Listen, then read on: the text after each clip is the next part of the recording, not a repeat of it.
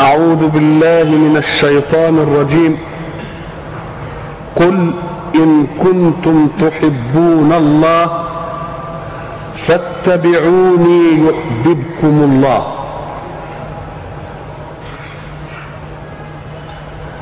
قلنا إن كل قل في القرآن دليل على أن بلاغ الرسول عن ربه بلاغ للأمر وللمأمور به. وكان من الممكن أن يقول الرسول إن كنتم تحبون الله فاتبعوني يحببكم الله. ويكون قد أدى المأمور به ولكنه لم يؤدي الأمر. فالأمر في قل والمأمور به إن كنتم تحبون الله. فكأن الرسول بلغ الأمر وبلغ المأمور به.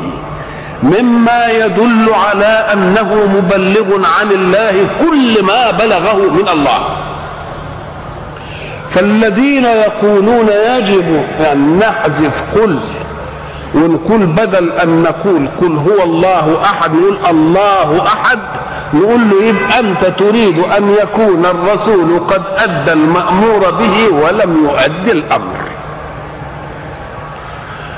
قل إن كنتم تحبون الله فاتبعوني يحببكم الله. هذه الآية تدل على ماذا؟ لا بد أنهم ادعوا أنهم يحبون الله. ولكنهم لم يتبعوا الله فيما جاء به رسوله. فكأنهم جعلوا الحب شيء واتباع التكليف شيء آخر. الله سبحانه وتعالى له على خلقه إيجاد وإمداد وتلك نعمة. وله على خلقه فضل التكليف. لأن التكليف إن عاد على المكلف ولم يعد منه شيء على المكلف تبقى نعمة من المكلف. تبقى مستبع مش عايز منك حاجة تصنعها له. إنما يريد منك قانون صيانة حياتك. قانون وإحنا ضربنا المثل بالآلة المصنوعة بأيدي البشر. المهندس حين يضع لها قانون الصيانة افعل كذا ولا تفعل كذا وأدر كذا ولا تدر كذا وضعها على فلك قد كده. هذا القانون الصيانة أيعود على المهندس بشيء؟ إنما يعود على المنتفع بالصنعة إذا فوضعه وضع هذا الكتالوج له قانون الصيانة تبقى نعمة منه ولا مش نعمة؟ نعمة. يبقى اذا لله قانون لله إيجاد ولله إمداد ولله تكليف. ضع التكليف في خدمة الإيجاد والإمداد. لأن إن لم يعطني نظام حركة الحياة تفعل ولا تفعل يفسد علي الإيجاد ويفسد علي الإمداد. يبقى من تمام النعمة أن يوجد أن يوجد تكليف. فإن كنت قد أنصفت الله فأحببته للإيجاد وللإمداد فأنصفه أيضا من ناحية قبول التكليف وتحب من أجل أن نكلف. ما أنت تحب الله ولكن في فرق بين أن تحب الله وأن يحبك الله. يبقى أن تحب الله لأنه أوجد وأمد. ثم نظرت إلى التكليف على انه عملية شقه فشق عليك. نقول له ما يكفيش إنك تحب ربنا لنعمة إيجاده وإمداده لأنك أنت تبقى أهملت نعمة تكليفه اللي عايدة عليك. فنعمة التكليف دي بإيه؟ بإنك أنت تؤديه فمن الجائز إنك تحب ربنا للأولية بالايجاد وللإمداد. ولكن الله يتوقف حبه لك على أن تعرف نعمته في التكليف. تعرف نعمته في التكليف يبتدي يحبك. وأظن إحنا بنشوف حاجات كتير قوي. واحد يحب وواحد ولا بيحبوش. بنشوف دي ولا لأ؟ الشاعر قال إيه المتنبي؟ قال له أنت الحبيب. صحيح. ولكني أعوذ به من أن أكون حبيبا غير محبوبي تبقى حاجة متعبة ولا مش متعبة؟ صحيح أنا بحب. إنما أنا أنا بستعيذ إن أنا أكون بحبك وأنت ما تحبنيش. فكأن الذين يدعون أنهم يحبون الله لأنهم عبيد إحسانه إيجادا وإمدادا. ثم بعد ذلك يستنكفون أو لا يقدرون على حمل نفوسهم على أداء التكليف. نقول له أنت منعت شطر الحب لله. لأنك انت فاهم إن ربنا كلفك لصالحه وده هو كلفه لصالحك. يبقى التكليف لا يقل عن الإيجاد وعن الإمداد لأن بالتكليف صلاح الإيجاد والإمداد. الحب هو ودادة القلب. وودادة القلب دي لما نيجي نقيسها بالنسبة لله نقوم نشوف أثرها إيه تعمل إيه يعني. العطف والرحمة والرضا وال... طب ومنك أنت تبقى إيه؟ تبقى طاعة. تبقى إيه؟ تبقى طاعة. الحب الذي هو ودادة القلب دي كل واحد يقدر عليه. إنما إحنا عايزين كمان مع ودادة القلب ودادة القالب. الفعل بقى. شوفوا عايز إيه يعمله. على قال لك الحب ده المطلوب شرعا. لتعلموا أن ربنا زي ما قلنا قد قائم بالقسط. يعني ما بيكلفش شطط ما بيكلفش فوق الوسع ما بيكلفش فوق الطاقة. يقول لك الحب المراد الحب العقلي. في التكليف الحب العقلي. لازم نفرق بين الحب العقلي والحب العاطفي. العاطفي دي ما يقننش له. ما أقولكش حب فلان عاطفي دي مسألة مش بقانون. الإنسان يحب ابن الغبي حتى بعاطفته ويكرهه بعقله. لما يلاقي ابن جاره وعدوه ذكي يحبه بعقله إنما ما يحبوش بعاطفته. يعني لما توجد عنده حاجة حلوة كده يديها لابنه اللي بعاطفته. ففيه فرق بين حب العقل وحب العاطفه التكليف دائما بالمقدور عليه وهو حب العقل. ومعنى حب العقل ان أقول الله أنا لولا الدين ده كنت عملت إيه؟ أنا لولا الرسول ده كنت بقيت فين؟ أنا لولا كذا؟ فحبيته بعقلي قد يتسامى الحب فيكون بالعطف أيضا. بعدين تجيب العطف. المكلف به إيه؟ حب العقل. مش الحب الايه؟ العاطفي ولذلك يجب أن نفطن إلى ما روي عن عمر رضي الله عنه حينما قال رسول الله صلى الله لا صلى الله عليه وسلم لا يؤمن أحدكم حتى أكون أحب إليه من نفسي سيدنا عمر وقف فين؟ قال له لا من نفسي لا من مالي من ولدي مش عارف إيه. إنما نفسي وقف فيه. شوف صدق صدق شوف صدق الأداء. النبي كررها تاني. وكررها ثالث. أم سيدنا عمر عرف إن ما دام بقى التكليف يبقى لابد أن تكون من الحب المقدور عليه وهو حب العقل. ما هوش حب الإيه؟ ما هوش حب. أنت يا عمر ذهبت إلى أن حب العاطفه وحب العاطفة لا يقنن له. حب العقل هو اللي يقنن له. ففهم أن أن الرسول ما دام قد كررها ثلاثا تبقى واجب تكليفي وما دام واجب تكليفي يبقى داخل في نطاق المقدور عليه. نطاق المقدور عليه مش العاطفه يبقى العقل. نقول إحنا لولا رسول الله ده صلى الله عليه وسلم كنا نبقى إيه؟ بالعقل بقى. ده على الأول فلما فهم ذلك من تكرار سيدنا رسول الله عليه قال الآن يا رسول الله. فقال له رسول الله الآن يا عمر. يعني كمل إيمانك الآن. إيه بدينا نعرف مثلا عشان ما تقفش الحكاية دي. فينا نقول لك الدواء المر. أنت تحبه ولا ما تحبوش؟ بتحبه. إنما بعاطفتك ولا بعقلك؟ بعقلك. يبقى إذا الحب العقلي هو ودادة من تعلم له صالحا عليك وإن كانت نفسك تعافه بعدين لما بعد ذلك تعرف فوائده ونفعه ويختلط بيك تبقى تحبه بعاطفتك ولا لأ؟ تبقى تحبه بايه بعد؟ يبقى اذا المطلوب إيه؟ الحب اللي هو حب العقلي. وبعد ذلك يتسامى إلى أن يكون إيه؟ حب عاطفي. فقال لهم إن كنتم تحبون الله هي مش دعوة. هي إيه؟ مش دعوة.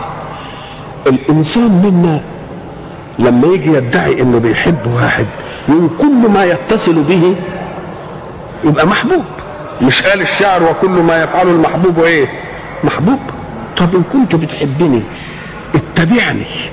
شوف خد بالك في كلمة اتبعني واستمع مني. اتبعني لا توجد إلا في السلوك. يبقى عايز بقى تحب شوفني بعمل إيه. اعمل زي.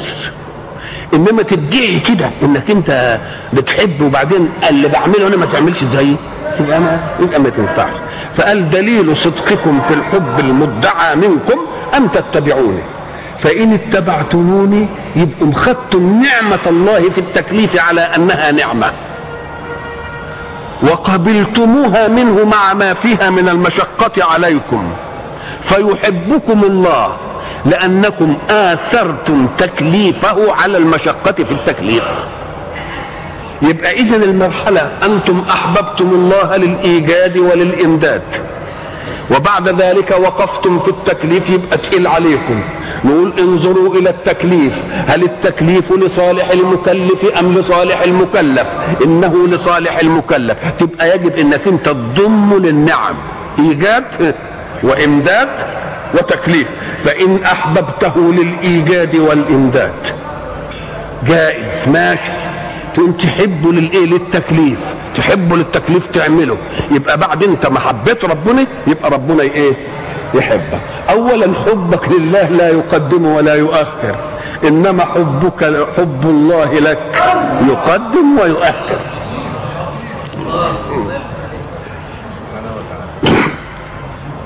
قول الحق سبحانه وتعالى.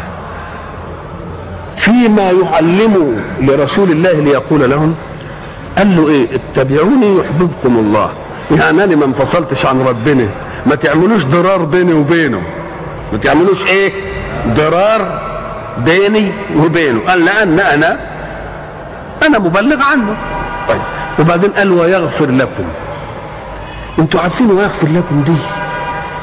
جاية أنتوا عارفين حكاية في التقنينات البشرية يقول لك ده أثر رجعي. يعني اللي ما كانش في باله الحكاية دي يبتدئها دلوقتي وهنغفر له اللي فات ولا كانش عارفه. نعم. ويغفر لكم ذنوبكم. ذنوبكم اللي هي إيه؟ اللي فررتم منها عن اتباعي فأنا جبت لكم الحكم. عشان تعرفوا عدالة ربكم إنه ما عملش الحكم بأثر رجعي لا بعد ما أعلمكم كان يجب أن تفطنوا إليه بعقولكم. إنما ما يبقاش حجه إلا إذا كان بلاغا والبلاغ جه فاللي فات نغفر. ويغفر لكم إيه؟ ذنوبكم. والله كما تعلمون غفور رحيم.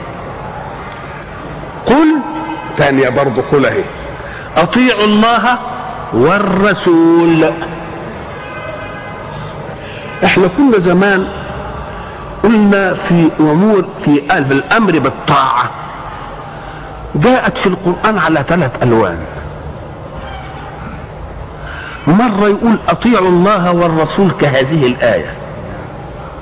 أطيعوا الله والرسول لم يكرر أمر الطاعة بل جعل الأمر واحدا أطيعوا يعني المطاع الله والرسول الاثنين.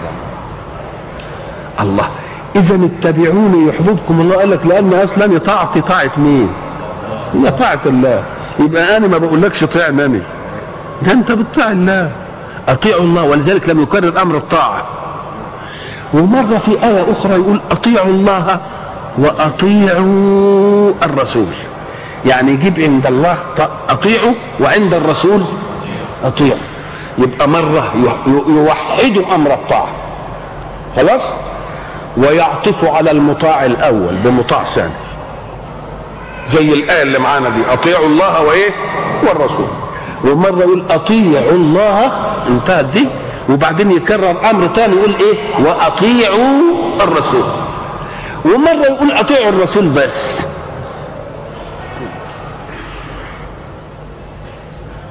إيه الحكاية دي؟ أم قال لك إيه؟ دي ألوان التكليف. لأن الأحكام اللي مطلوب منا أن نطيع فيها. مرة يكون الله قد جاء بها والرسول أكدها بقوله.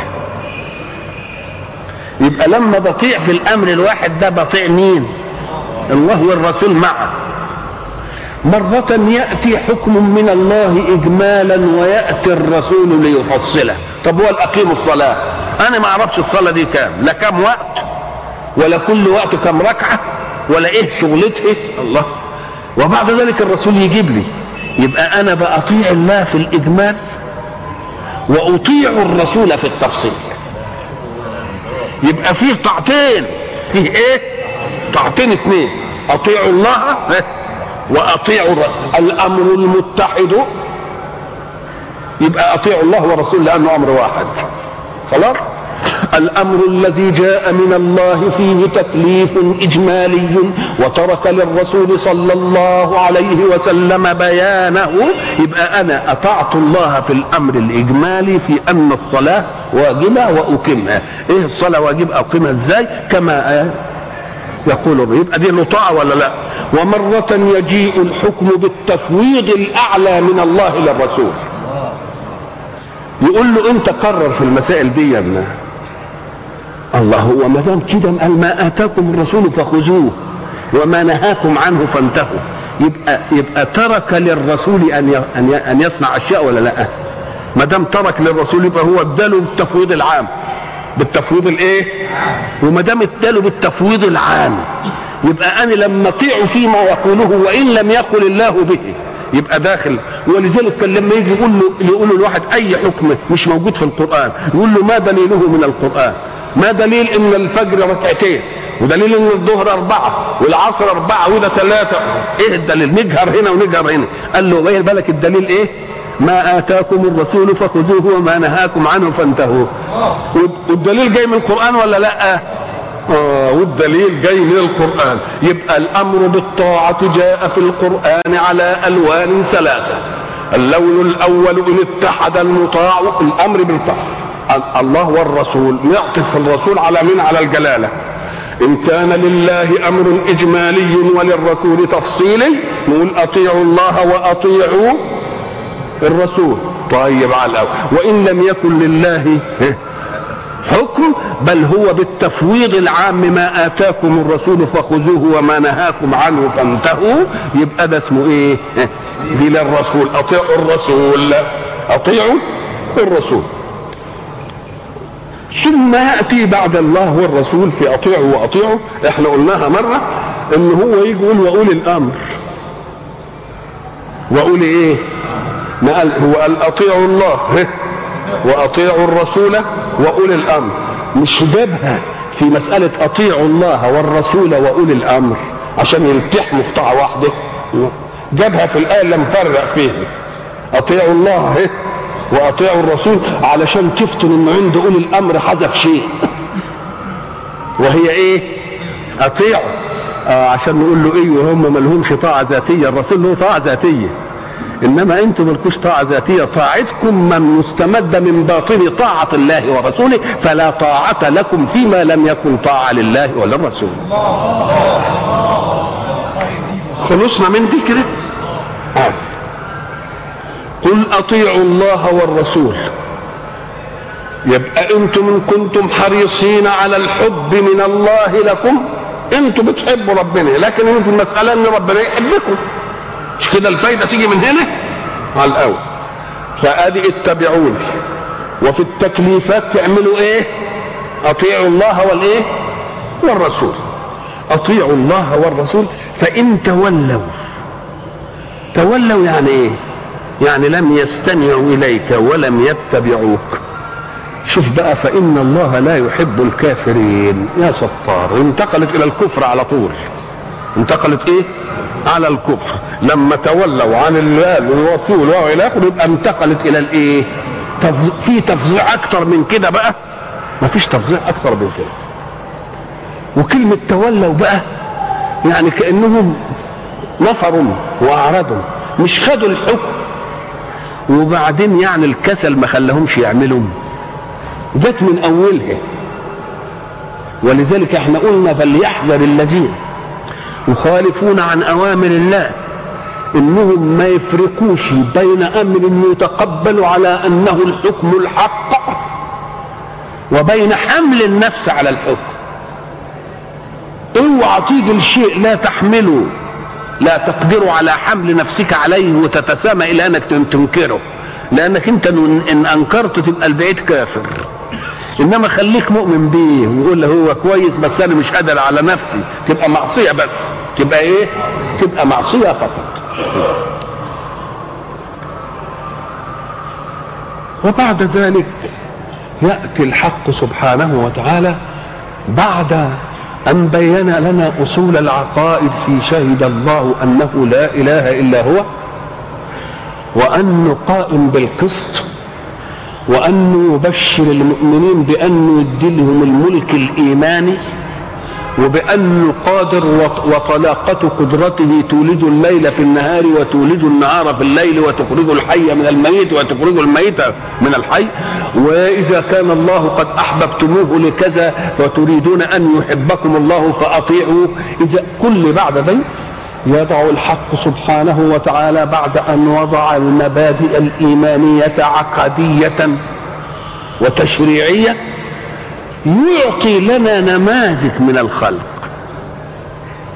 لأن فيه فرق بين إنك توضع نظريات وبعدين يجي التطبيق ما تلاقيش حد يطبق. قال لك أنا أنا لم أكلف شططا ولا عبثا وإنما كلفت تكليفات وفيه من الخلق أمثالكم من استطاع أن يسير عليها وأن يكون كذا وأن يكون كذا فعرض نماذج لسه الإسلام جاي جديد. يقوم يعرض نماذج في القديم علشان نعرف إن إحنا ما عندناش ابدا الإسلام ما عندوش تعصب ابدا لأن الدين اللي جاي من الله على آدم هو الدين اللي جاي لإبراهيم هو الدين اللي جاي لآل عمران هو الدين اللي جاي لآل موسى كلها. وبعد ذلك يعطي صفحات التكريم لأهل أديان منسوبين إلى أشياء الإسلام جاي عشان ينسخها إيه العظمة؟ يقول إن الله اصطفى آدم ونوحا وآل إبراهيم وآل عمران على العالمين. شوف عدالة القرآن شوف جاي القضية فين مع أن كان في المتقدمات اللي قلنا حجاج وفد نجران والنصارى والعملية دي كلها. إحنا ما حملناش ابدا ذنب الأبناء ما حملناش الآباء ذنب مين؟ ذنب الأبناء. ده إحنا بنقول لهم ده دول الأصول بتاعتكم كانت أصول طيبة وطاهرة وخساره إنكم تبقوا بالشكل اللي, أنتم فيه ده. إن الله اصطفى آدم. طيب. كلمه اصطفى تدل على اختيار مرضي؟ طيب اصطفى فكانوا طائعين أم علم ازلا أنهم يكونون طائعين فاصطفاهم؟ معنى اصطفى؟ ما هو واحد يقول لك ما دام نقول له أصل هو علمه أزلي وعلمه مش مترتب يعني مش حاجة مترتبة على حاجة ده علم مرة واحدة كده. فهل ساعة تأتي أنت بقانونك البشري وتيجي تتفرس في أي واحد كده وتوليه أمر. يقوم ينجح. تقوم تقول أنا مش قلت لك ما فرست فيه كانت كويسة. طب تفرستك أنت طب وفراسة ربنا بقى؟ فراسة ربنا. يبقى اللي اصطفاهم دول علم ازلا أنهم إيه؟ هيكونوا كويسين. علم ازلا أنهم يكونوا كويسين. ولا يكونوا كويسين بالاصطفاء لا هم كويسين في النفس العامة. ويكونوا كويسين بعد ما ياخدوا التكليف في النفس الخاصة. يبقى هم كويسين من قبل ما يكون إيه؟ من قبل ما يكون في تكليف. يعني لو تركتهم إلى الأمور العقلية كده تجدهم مسويين وبعدين يجي إيه؟ يجي أمر تكليفي وهنصطفيهم ويبقوا رسل وإلى آخره. طب إن الله اصطفى آدم. اصطفاه تأتي بمعنى خصه بنفسه. أو أخذه صفوة من غيره.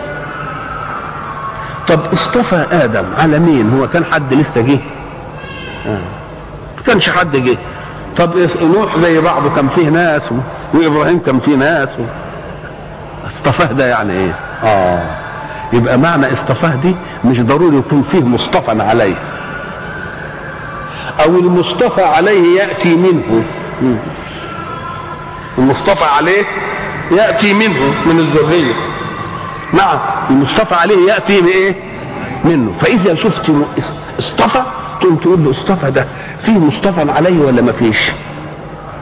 فإن ما كانش فيه مصطفى عليه تبقى ده اختاره له يعني. وإن لم يوجد مصطفى عليه. أو لما اصطفاه هو هتبقى الاصطفاء ده على اللي يجي من نسله بعدين يبقى ينفع وإيه؟ وينفع إن الله اصطفى آدم ونوحا طبعا سيدنا نوح الجماعة الكافرين اللي كفروا به ربنا أغرقهم بالطوفان وإحمل فيها من كل إيه زوجين اثنين وأهلك تبقى هي البقية دي اللي إيه اللي بقيت. نقول له طيب البقية اللي بقيت هي دي المؤمنة اللي كانت معنا. نقول له آه ما والأغيار جاءت في أعقابهم فنشأ كفر برضه إيمان لأن هي المسألة إيه؟ المسألة أن آدم حينما خلقه الله وصنع له التجربة في الجنة التجربة التكليفية كان من ال... الواجب إنه ينقل ما علمه الله لمين؟ لأبنائه اشمعنى لق... نقلت لهم مسائل صيانة مادتهم علمتهم إزاي ياكلوا وازاي يشربوا وازاي يغسلوا وازاي يعملوا مش معنى دي. تبقى القيم لازم تكون وياهم ولا لا؟ يبقى ولازم آدم ادى ولا ما اداش آدم ادى لكن بمرور الزمان تبهت التكاليف. التكليف مرة نتفصل منه شوية شوية شوية شوية شوية لحد ما إيه؟ لأنه ما يتنسي يقوم الله من رحمته بخلقه يروح مجدد وجايب إيه؟ رسالة ساعة ما يجدد ويجيب رسالة. الرسالة دي تدي اللي كان موجود الأول فيما يتعلق بالعقائد والأخبار والأشياء التي لا تتغير. والأحكام يجيب الأحكام المناسبة لل مناسبة للزمن. فإذا ما أمكن للبشر أن يعدلوا من سياسة البشر يظل الأمر. يعني واحد بيعمل منكر وناس بيقوموا يضربوا على إيده خلاص تبقى المسألة لسه فيها خير. ليه؟ لأن مصاف اليقين في النفس الإنسانية تأتي من أشياء. في واحد مصاف اليقين في ذاته. يعني مش قادر على نفسه يعمل المعصيه إنما نفسه إيه؟ تلومه وبعدين يرجع عنها يبقى المصاف المصاف اليقينية في مين؟ في نفسه. ومرة ما تبقاش في نفسه تبقى في غيره يوم يوجد آمر بمعروف وناهي عن منكر. طب فإذا المصاف الذاتية امتنعت والمصاف الاجتماعية اللي حواليه امتنعت ما عادش في أمل بقى. يبقى لازم يجي رسول جديد ولا لأ؟ وينبه الناس تاني جديد بمعجزة؟ بإيه؟ كل ما يجيش رسول جديد بعد سيدنا رسول الله صلى الله عليه وسلم دي شهادة للأمة بأن الله أمنها أنه إذا منعت في أي نفس مصافيه الذاتية فستبقى مصافيه الاجتماعية. ولازم هيكون فيها كده. وإلا لو ما كانش كده كان لازم يجيب نبي تاني بقى وما ما جابش نبي ليه؟ لأنه أمن هذه الأمة إن مش هتمتنع فيها المصاف الاجتماعية إن امتنعت المصاف الذاتية هتوجد المصاف الايه الاجتماعية. ولذلك كنتم خير أمة أخرجت إيه؟ تأمرون بالمعروف. وتنهون يعني هتفضل موجودة ولا لأ؟ هتفضل. تفضل موجودة. فإذا بعد نوح حصل برضه الغفلة يقوم ربنا يجيب إيه؟ اصطفاءات أخرى. يقوم بعد ما يجي يقول إيه؟ آدم ونوحا وآل إبراهيم. ما هو إبراهيم بنقول عليه أبو الأنبياء. أبو الإيه؟ الأنبياء. وبعدين جاب منهم حاجة وادالها ميزة وآل عمران. وآل عمران. آل عمران كلمة عمران دي حين ترد في الإسلام في اثنين اسمهم عمران. في عمران اللي هو أبو موسى وهارون. وفي عمران تاني. عمران اللي هو أبو موسى وهارون كان أبوه اسمه يسهر. وابوه ابوه وجده يعني اسمه قاهس. وبعد منه لاوي. وبعد منه يعقوب. بعد منه إسحاق. بعد منه إبراهيم. في عمران تاني اللي هو مريم ابنة عمران. حصل إشكال عند كثير من الدارسين في انه أي العمرانين يريده الله. عمران ده ولا عمران ده؟ فلما اختلفوا ما فطنوش إلى شيء إن القرآن راح مديلهم تهدية. قال إيه؟ قال له كان يجب أن تفهم إنه مش عمران اللي هو أبو موسى. بل عمران الثاني. عمران الثاني دي ابن مين؟ قال ده إيه؟ ابن ماسان. عمران ابن مين؟ ابن ماسان. وماسان ده من سليمان. سليمان من داوود. داوود من إيشي. إيشي من يهوذا. يهوذا من يعقوب يعقوب من إسحاق. يبقى شوف الطول ده طويلة موجودة إزاي. يبقى دوكها عمران موسى وهارون أبناء مين؟ عمران. عمران ابن يسر خلاص؟ ابن قاهد. خلاص ده؟ عاد. ابن قاهد؟ أيوه. ابن لاوي ابن يعقوب ابن إسحاق. قريبا الحلقة. الثاني لا. عيسى ابن مريم. ولذلك كنا زمان وإحنا صغيرين في طلب العلم لازم نعمل لها ضبط بالحرف. نقول لعم عم صديقية. عم عم صديقية. عم عم يعني عيسى. ابن مريم. ادي عام الأولانية. خلاص؟ مريم بنت عمران. عمران ابن ماسان ادي عام عام خلاص؟ وبعدين إيه؟ سد. سليمان وبعدين داوود. سدي سدا إيشي. هي ياء مشددة يهوذا يعقوب الألف إسحاق. عشان نقدر نضبطهم ما هنضبطها دي إزاي آه. فيبقى في عمرانين اثنين. التبس الأمر على كثير وقال لك أي العمرانين الذي يقول الله في حقه؟ هذا. نقول اولا مجيء قصة مريم يدل على أن عمران الثاني ده. وأيضا يجب أن تفطن أيضا إلى أنه قال وكفلها زكريا.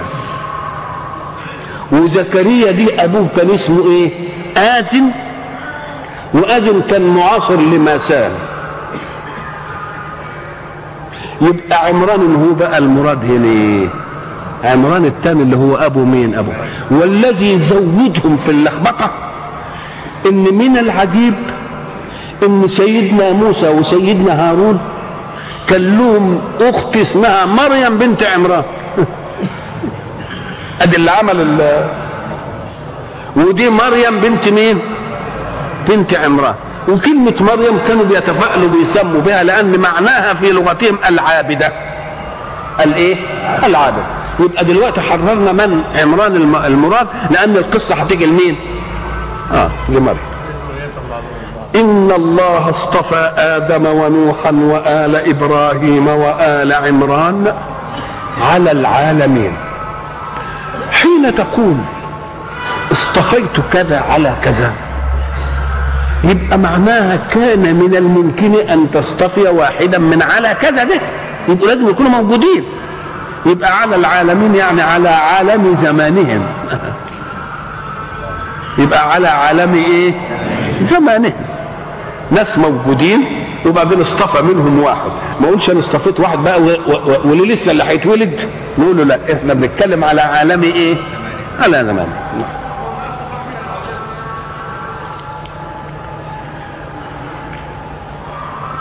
ذرية بعضها من بعض. حين يقال ذرية بعضها من بعض أنسابا ولا دينا وقيما. طب ربنا علمنا في مسألة إبراهيم أن الأنساب عند الأنبياء أنساب الدم واللحم لا اعتبار لها وإنما الأنساب المعترف المعترف بها بالنسبة للأنبياء هي أنساب القيم والدين إحنا كنا عرضنا حينما قال سيد حينما قال الله لإبراهيم وإذ ابتلى إيه؟ إبراهيم ربه بكلمات فأتمهن. فلما أتمهن قال إني جاعلك للناس إماما. ماذا قال إبراهيم؟ قال ومن ذريتي. فردها الله عليه. وقال لا ده اماما يعني إيه ده إمام يعني مقتدى في الهدايات. لا ينال عهدي الظالمين. تبقى المسألة مش وراثة دم فسيدنا إبراهيم ساعة ما سمع حكاية وراء الوراثة دي للأنبياء غير غير وراثة الدم. حينما دعا إني أسكنت من ذريتي إيه بواد غير ذي زرع عند بيتك المحرم. وبعدين قال إيه؟ وارزق أهله من الثمرات في في فيهم الحكاية بتاع زمان. قال له من آمن؟ قال له لا خلطت الأمر يا إبراهيم. لأن الرزق قوت من أوجدت. أنا أوجدت ناس يبقى لازم ارزقهم سواء كانوا مؤمنين أو أو كافرين. فما تخلطش الإمامة بالإيه؟ بالرزق. قال له ومن كفر؟ ما بقول يرزق من آمن؟ استدرك اهو قال له لا ومن كفر. ليه؟ لأنني اللي استدعيتهم للوجود. وما دمت استدعيتهم للوجود يبقى رزقهم عندي. رزقهم؟ عندي. يبقى ذرية بعضها من بعض في إيه؟ لما يجي القرآن يجي في آية يقول المنافق والمنافقون والمنافقات بعضهم من بعض. هي سلالات نسبية ولا قيمية؟ يبقى قيمية. ذرية بعضها من بعض تبقى قيميات كلها.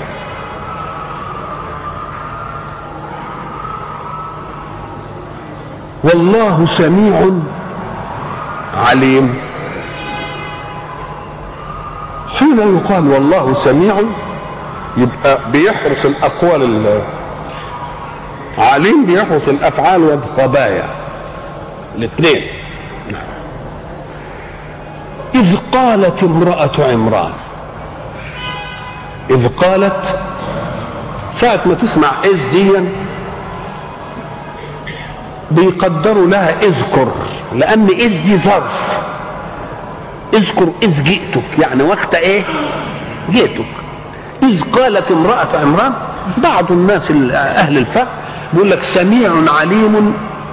وقت قالت امرأة عمران رب إني نذرت لك ما في بطني. يعني بده يربط الآية دي بإيه؟ سميع وعليم. سميع وعليم إيه؟ إمتى؟ قال إذ قالت امرأة عمران ها؟ رب إني نذرت لك إيه؟ ما في بطن إني نذرت لك ما في بطني محررا. كلمة محرر دي ساعة ما تسمعها.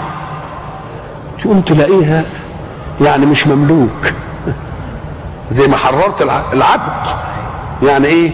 يتصرف كما يشاء بدون قيود مني عليه برضه تاخد المادة حتى تشيعها في أي حاجة. حررت الكتاب. معنى تحرر يعني أصلحت ما فيه من إيه؟ الفساد والتعديل والشطب والبتاع؟ اتحرر خلاص. آه. قولها رب إني نذرت لك ما في بطني محررة مناجاة لله. هذه المناجاة لله ما الدافع إليها؟ هي موجودة في بيئة. وتشوف الناس بتعتز بأولادها مش كده؟ وأولادها يحكموا حركتهم وهم يحكموا حركة أولادهم ويعيشوا علشان الولد يبقى عايزه وعشان يبقى قرة عين وعلشان يبقى مش عارف إيه يبقى طبعا ده ما عجبهاش بدليل أنا عايزاه أحرره من الحاجات دي كلها. آه. أنا عايزه محرر مني وأنا محررة منه. يعني ما ربطوش بصدر ما ربطوش بحب ما ربطوش برعاية. ليه؟ لأن الإنسان مهما وصل إلى مرتبة اليقين بتجيله المسائل اللي الناس فيها لها أشياء عليه واتصالات بيبقى فيه إيه؟ ميل له. لا قالت له أنا عايزاها بعيد بعيد عن الحكاية دي. طيب أنت بت... أنت يا امرأة عمران بتتحكمي في ذات هتبقى زيك. أم قال لك لا؟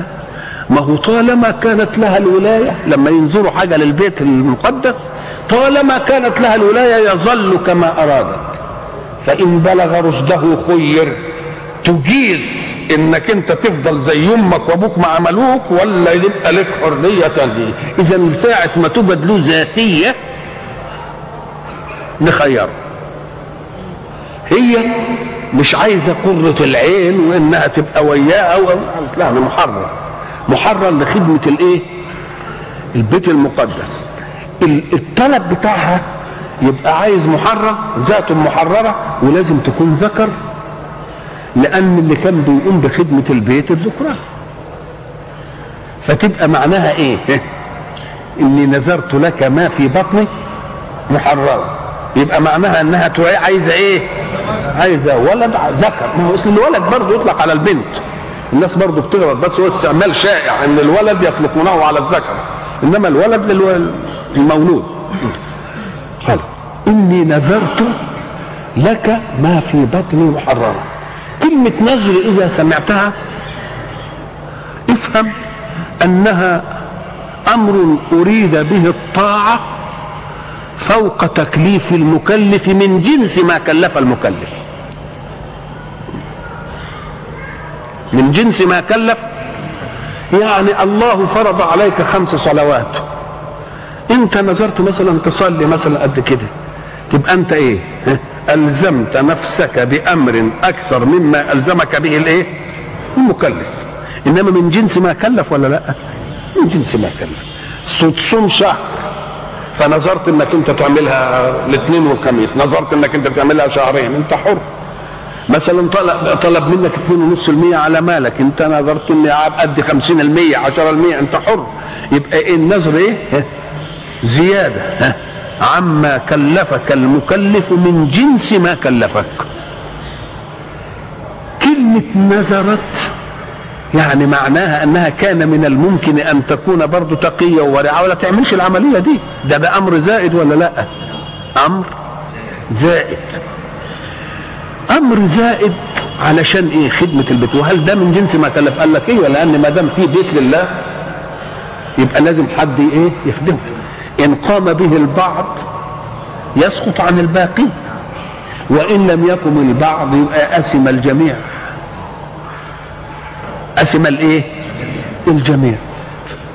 فما دام الدين نزلت نذرت لك ما في بطنك والنذر يعطيك عشق عشق العبادة لله. لأنك لو لم تعشق ربك لما زدت فوق ما كلفك من جنس ما كلفك. وإلى لقاء آخر.